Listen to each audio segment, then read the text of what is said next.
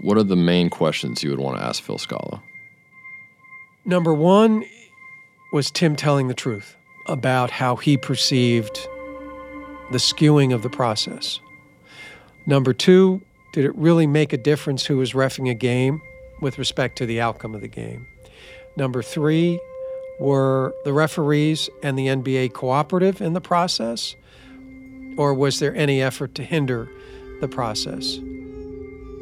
Earlier this week in Manhattan, I interviewed defense attorney John Lauro about the Donaghy case.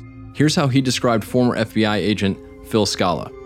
Phil is like a third century Christian Stoic. He takes virtue and honor and faith very seriously. And whatever Phil tells you, you can go to the bank with. So if he had testified under oath, we would have learned the reason. The government fought viciously and vociferously to avoid him testifying. Scala never got to testify, and his take on the NBA betting scandal has remained a mystery. I have no idea. To this day, I have no idea. I do know this we'd get an honest answer from Phil, either one way or the other. He would tell it straight.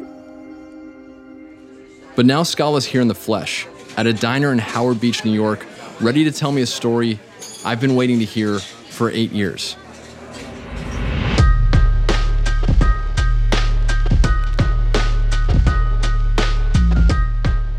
All fans have ever wanted is the truth. I'm Tim Livingston. This is Whistleblower.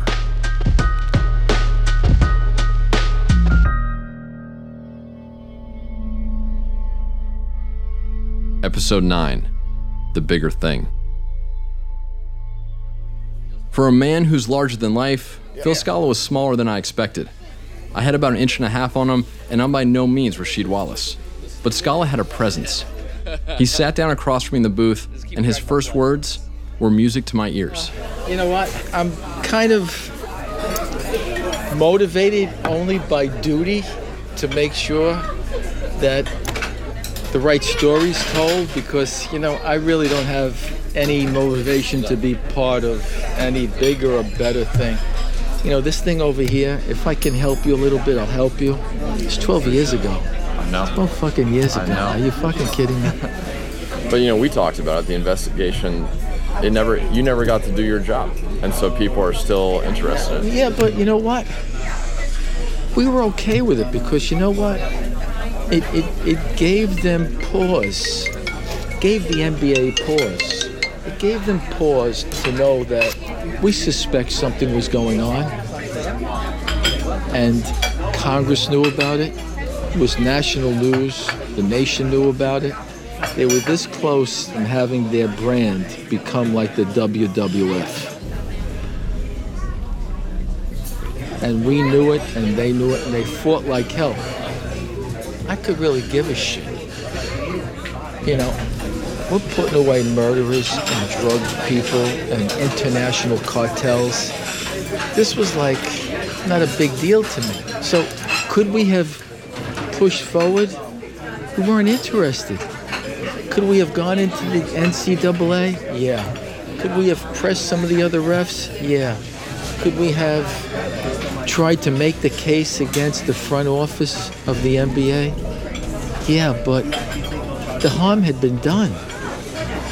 When they leaked to the New York Post the front page with Murray Weiss, and Murray didn't even know who it was, but he was their puppet, and he put a gag order on all the owners, and everybody we subpoenaed came in with a $900 attorney.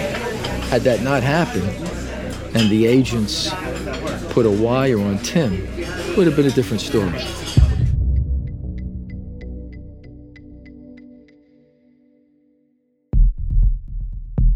These were Scala's first words to me about the scandal, and I'm trying to play it cool, but my jaw is on the floor.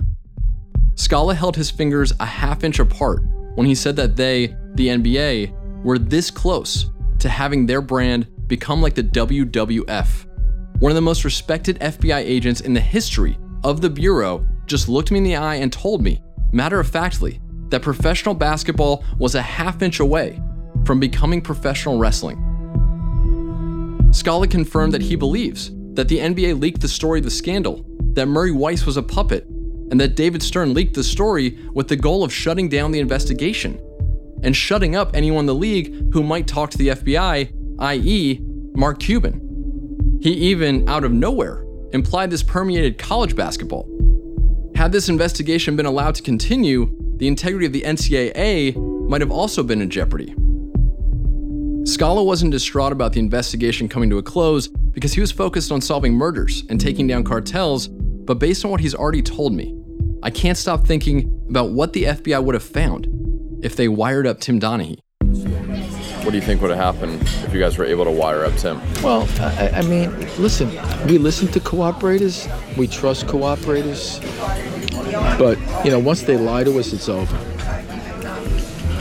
Outside of that critical philosophical difference we had with Tim, where he says he never deliberately, and I said, in judgment calls, you did.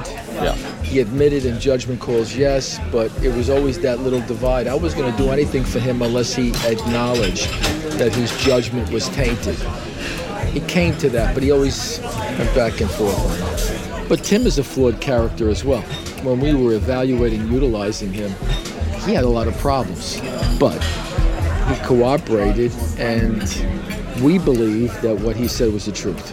About the NBA. Yeah. But you know, you know what you're going up against. You're going up against a commissioner who was like the number one commissioner in the United States. You're going up against a brand and owners that have big money in it, and they were not going to allow this to basically morph into something that was going to diminish the brand and the credibility. Not going to happen. So the FBI believed that Tim Donaghy was telling the truth about the NBA. What was that truth exactly? Well, as we've discussed, Donaghy told federal agents that to increase television ratings and ticket sales, top executives of the NBA sought to manipulate games using referees. Donaghy elaborated that the league had company men referees who always acted in the interest of the NBA, and that those refs rigged some of the biggest games in NBA history, the 2002 Western Conference Finals being the preeminent example. If Scala believed what Donaghy was saying about the NBA, he believed both of those things to be true. And if the FBI believed those things to be true, the NBA wasn't close to becoming the WWF. It was the WWF. I next asked Scala about his meeting with David Stern in the NBA. He put on his reading glasses, reached into his briefcase, and pulled out a notebook from 2007. You know, I, I can't, I, you know, I, I wanted to give you a little, uh, based on your questions, I have, my archives is, it, it would take me half, it would take me half a month to go through. But this is what basically stopped the undercover, that's what stopped the Title III investigation. Scala has notes from his meeting with the NBA, which took place on June 22, 2007. He also has a clipping in his notebook of Murray Weiss's New York Post article, which was published on July 20th, 2007. The date is important. The meeting took place June 22nd, 2007, at the commissioner's office. Then this broke July 20th. The timeline here is important, so let's walk through it one more time. The NBA learned about the scandal on June 22nd. Almost a month later, on July 20th, Murray Weiss's story was published on the front page of the New York Post. But between those dates, the NBA did something else that went almost completely unnoticed. So we believe, we suspected he hoodwinked the major networks out of billions of dollars. And nobody ever did anything about it. Because it was the good old boy club. But how could the stockholders not do anything about it? I, you know, he, he basically renegotiated it much too early. This happened on June 27th when he pushed it forward. June 27th was five days after our meeting. Five days after the FBI told David Stern that the biggest scandal in the league's history was coming down the pike, the NBA signed a $7.4 billion TV rights deal a year before the previous agreement was set to expire. The NBA's ratings and viewership had been in decline since 2002, but Stern still managed to procure a 20% increase over the previous television rights pact.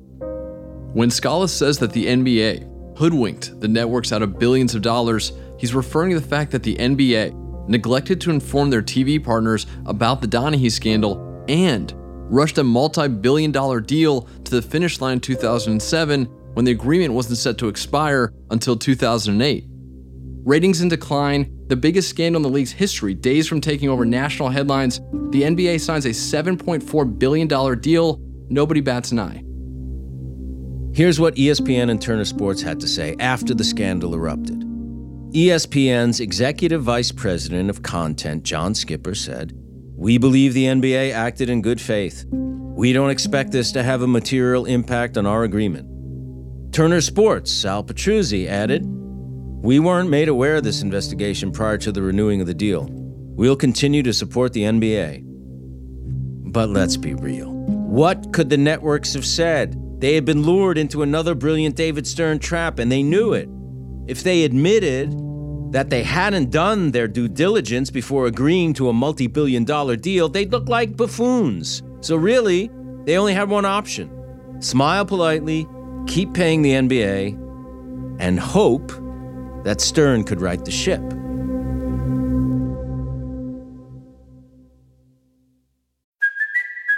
Kaley Cuoco for Priceline. Ready to go to your happy place for a happy price? Well, why didn't you say so? Just download the Priceline app right now and save up to 60% on hotels. So, whether it's Cousin Kevin's Kazoo concert in Kansas City, go Kevin, or Becky's Bachelorette Bash in Bermuda, you never have to miss a trip ever again. So, download the Priceline app today. Your savings are waiting. Go to your happy place for a happy price. Go to your happy price, Priceline. The timing of the 2007 NBA TV rights deal, signed five days after the FBI informed the NBA about the Donaghy scandal, left Scala shocked. He couldn't believe the league would do something so blatantly unethical, and he also couldn't believe that nobody ever did anything about it. And the deal didn't expire until 2008. Yeah, no, it was huge. Nobody got excited about it. The SAC told me, says, Phil, like, we, we, this is not right. Like, give it to the white collar people. So the SEC did contact you? No, I, I told my my boss, I said, go talk to him. So, you know, you know, we were part of the organized crime branch. It got crazy because, you know, once it started leaking out, it was a frenzy. All the news reporters knocking on doors. These people, we understood, Stern's people sent people to Congress. Congress wanted an inquiry on it. They wanted to inquire about it. He sent troves of people to Congress to basically calm it down. Calm it down, he did. After the NBA betting scandal broke, Congressman Bobby Rush of Illinois sent a letter to David Stern and said that he was monitoring the situation and considering holding a hearing. Stern, in response, sent lobbyists to Washington, and no inquiry ever took place. We were in touch with Bobby Rush's team and were hoping to arrange an interview, but unfortunately, he's had some bigger fish to fry. But the timeline, according to Scala, is that Stern was informed about the scandal on June 22nd, signed a $7.4 billion TV rights deal on June 27th, leaked the story on July 20th to stifle the FBI's investigation, issued a gag order on the entire NBA community immediately after, and then sent troops to Congress to extinguish any inquiries. 2007 was quite the eventful summer for the former commissioner. Congress wanted to investigate, Yeah. and Stern sent troves of people. And, well, I, I troves. I heard he sent people to Washington to calm it down, lobbyists, whatever they're doing. But that's how that happened. Um, Thank you. we looked at his stories about, you know, Dick Bavetta, Joey Crawford, Mark Wunderlich, other people. Uh, you know, we had three areas of associates who were meeting owners and players. There was a list of people who did that, people who were violating the, the code, NBA code, who were going to casinos and gambling, and people who were actually betting on sports like he was. Scala's reading from his notebook. These are the notes from his meetings with Donaghy that include Donaghy's allegations about fellow referees Dick Bavetta, Joey Crawford, and Mark Wunderlich being company men, referees forming relationships with players and owners that affected how they officiated games, and finally, refs who were betting on sports. People within the NBA Refs, all refs, yeah. betting on the NBA, betting on sports. betting on sports. But that was prohibited. And then we interviewed all the NBA observers, the people that Stern had out there, and he says, he never threw a game. He never threw a game. We watch, we do this, we did that. I don't believe a word they said. Because they were biased. They weren't independent. An observer's job is to watch a game and grade a referee's performance. Because observers were employed by the NBA, Scala questioned whether they could do their job without bias. He didn't know if any other referees besides Donaghy were betting on basketball, but the fact that some of them were betting on other sports seemed to indicate that Donaghy was just a small part of the problem. And the fact that observers were receiving a paycheck from the NBA meant that they were motivated to disregard anything suspect and only observe things that denoted a clean, fair game. We did a profile of Tim Donaghy. His father was a college ref, stories about his wife, Cardinal O'Hara High School, the incident he had with Rasheed Wallace, a number of different things that, you know, he was not a good person in his day. And then his relationship with uh, Tommy Martino. I, I interviewed Martino. Nice kid. And then we were involved, you know, he got, Stern got Pedowitz involved, Larry Pedowitz and he had people from the seven retired assistant U.S. attorneys who worked on that case, all $900 guys that I know, high-priced attorneys. Every time we did an interview, they were there. And uh, Pedowitz, you know, kind of acknowledged some of the things that we had about gambling and smoking marijuana and this and that, and they changed some of the rules. But they stayed away from the bigger thing. Was there a connection between the front office and the supervisors on the court that basically put their thumb on the scale to make sure that the championship games were going to be in areas that rendered high advertising revenues.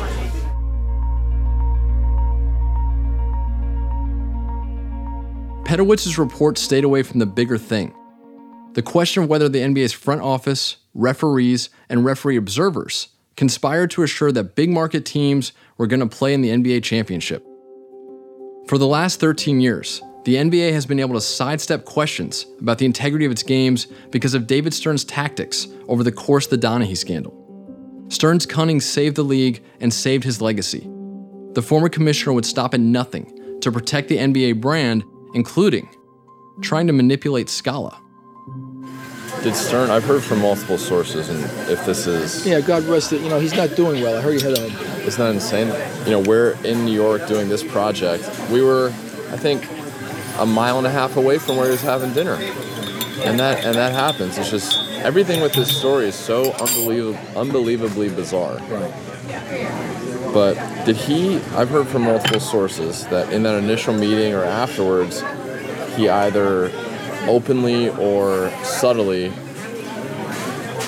inquired as to whether you might be interested in working in the NBA. Well, yeah, yeah. I th- I've told that to people. Let me see if I have what happened here. Scala began flipping through his notes again. In March 2008, a little over nine months after his meeting with Stern, Scala would turn 57, the FBI's mandatory retirement age. Stern knew Scala was approaching retirement and wouldn't want to stop working, so he tested the waters to see if Scala would be interested in a job within the NBA. Scala declined, but the maneuver was quintessential David Stern. The best way to silence someone with information that could hurt the NBA brand? Put him on the payroll. Much like a retired referee capable of backing up Donaghy's claims, Scala was a threat, but he wouldn't be a threat if the NBA was paying him hundreds of thousands of dollars a year. Scala found the page in his notebook that detailed his meeting with the NBA and continued. At the meeting, at that meeting was myself, Kevin Hallinan. Kevin Hallinan was acting ASAC. He would have been one level above me. He was acting, good guy. Paul Harris was the FBI case agent who worked with me. And at the meeting was David Stern, Adam Silver, Joel Litvin, he was president, and Bernie Tolbert. Bernie Tolbert, ex FBI, was the NBA's VP of security under David Stern. And so at that meeting, before we went up, Tolbert met us downstairs and he said, This guy ripped me a new asshole. He says, he wanted to know, I got all these checks in Vegas. What do I have you for? I got to have the FBI come knock on him. How come you don't know what the fuck is going on? Up, up, up, up, up, up. See, he was telling us a brief. And I said, I said, listen to me. We didn't have to do this. And when I go up there, I'm going to tell them we're here because of you, because we didn't have to do this. If it wasn't for the fact that you're a retired ASAC from Buffalo, we wouldn't even fucking be here. So, you know, uh, we'll try and quench those fires. But I could see that the guy was upset. We went up there. We had to wait a little outside of his office. You know, it was all choreographed. The only reason the FBI went to meet with the NBA was out of respect for Bernie Tolbert, who once headed up the Bureau's Buffalo office. Stern ripped his VP of security a new asshole, but if Bernie Tolbert didn't spend 20 years in the FBI, the NBA wouldn't have found out about the scandal early, and this whole story would have likely played out in a far less satisfying way for Stern and the league. Scala went on to describe the meeting with Stern in fascinating detail. I can't tell you what he said because he asked us to keep that part off the record, but I can say that it wasn't just the basketball games that were choreographed. Every detail of this meeting was staged as well. You've made a career off of reading people. What was your read off of him in that meeting? He's good, you know. He came across as professional. He came across as a powerful man. Didn't make us feel uncomfortable. Wanted us to basically believe that whatever we wanted, no matter what, records, books, interviews, he was going to do that. He was going to cooperate 100%. What we didn't know is that the leak would come out to stop it, and that he put a gag order. Because there was some, we heard some owners wanted to talk to us. He put a gag order on everybody. Gag order. All owners couldn't talk. Have you ever spoken with Mark Cuban about it? He was, in my opinion, the most outspoken. Yeah, no, he was somebody who was, you know, we heard open, never didn't go anywhere. We spoke to people who worked with him. People within the Mavericks organization? Yeah. Listen, if they cooperated and this thing got bigger, they'd all lose money. Because they now they went from credibility in professional sports down to wrestling. And a lot of people lost interest in the NBA. I mean, it's more like the Harlem Globetrotters than it is, you know, the way it should be.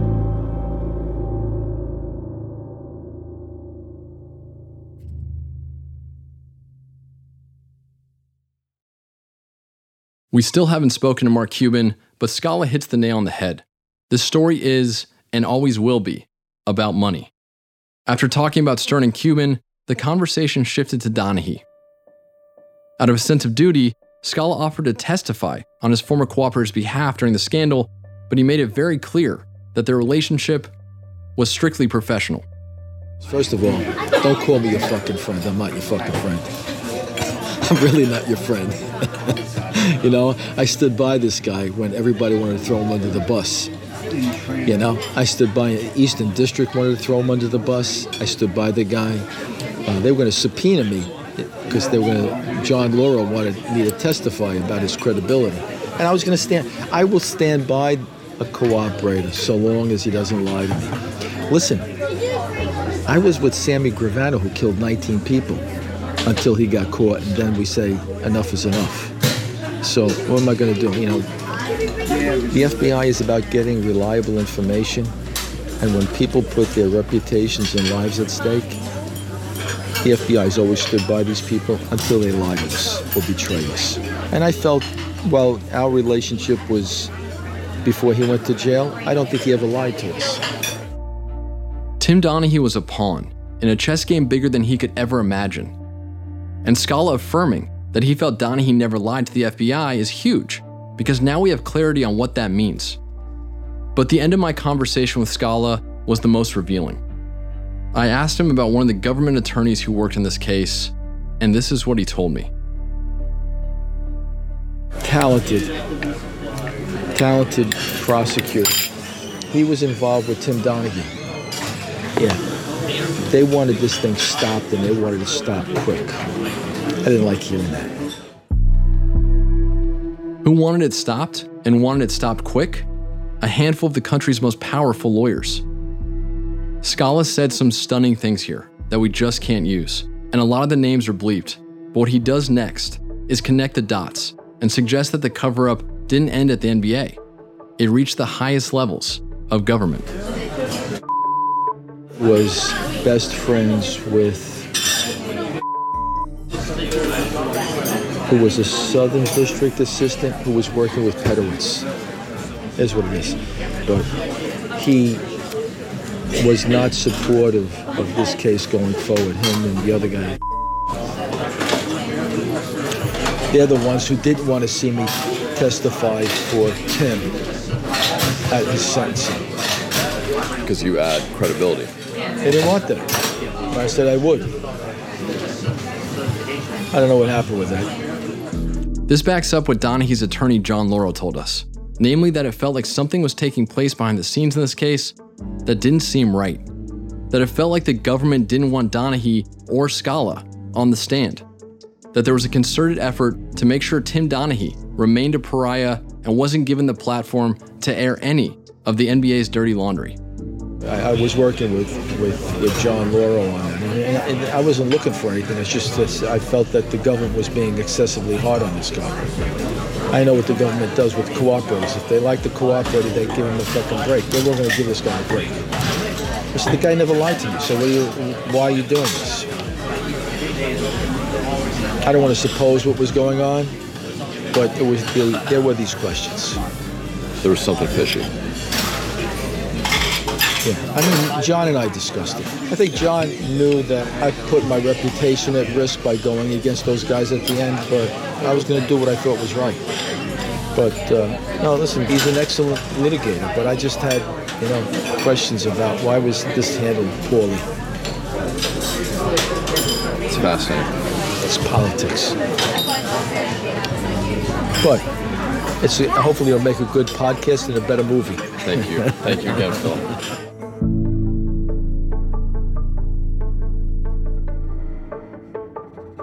Scala handed the waiter a $20 bill, grabbed his notebook, and left the diner as quickly as he came. I sat in the booth for a minute, shell shocked. Am I really the first person Phil Scala has told all this to? I just sat there thinking, why me? In the end, Scala confirmed what I'd always suspected. This was never about basketball, it was about money, it was politics, it was powerful people making problems disappear.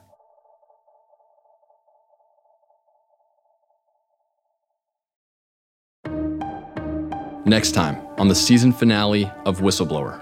I haven't seen this kind of depth, not nearly anything regarding this great scandal for the NBA modern times that they managed to slink away from. Correct me if I'm wrong, but there's been nothing close to this done on this subject. To my knowledge, NBA documents were never subpoenaed by a grand jury or never requested by the U.S. Attorney's Office. So that's a question that sticks out with a gigantic red flag. If you look at just what's been legally bet since May of 2018, it's somewhere in the 12 or 13 billion dollar range. If you talk about illegal to the bookies, it's still probably north of probably 200 million billions still floating out there. So, what are Tim's thoughts on the podcast so far? I think he's a little pissed off, Tim. We knew that was coming, though, right? He likes the fact that it's coming out about the NBA. And and the thing is, I didn't know to that extent that it was that organized. You know what I mean, Tim? It's fucked up. I know for a fact that nobody was doing what we were doing, but they were doing it at a different level. And we had one referee, and would they have all of them? There are powerful forces out there that don't want the NBA to be regulated under any circumstances, and certainly the league doesn't either. So the question is who's going to look after the game to ensure that it's being played fairly? And at this point, no one is. No, I was just going to ask you. All right, so What's our game plan? How are we getting Tim Donaghy on episode 10? Me. I'll get him on. I'll talk to him tonight.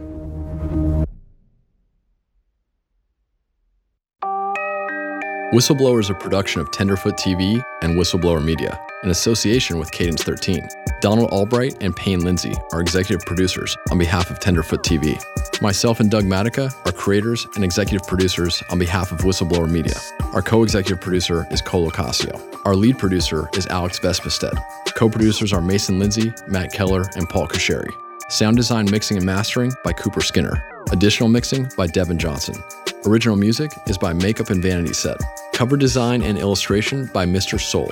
Special thanks to Oren Rosenbaum and Grace Royer at UTA, Ryan Nord in the Nord Group, Beck Media and Marketing, Station 16, Paul Anderson and Nick Pinella of Workhouse Media, Max Hacker and John Bagakis, the teams at Tenderfoot TV and Cadence 13, and to Michael Imperioli. Check out his new podcast, Talking Sopranos, wherever you get your podcasts. Lastly, thank you to Liz Livingston and Tali Ravid for your invaluable insights and for never letting us give up on this story. For more information about the podcast, visit whistleblowerpod.com and don't forget to subscribe, rate, five stars preferably, and review. Thanks.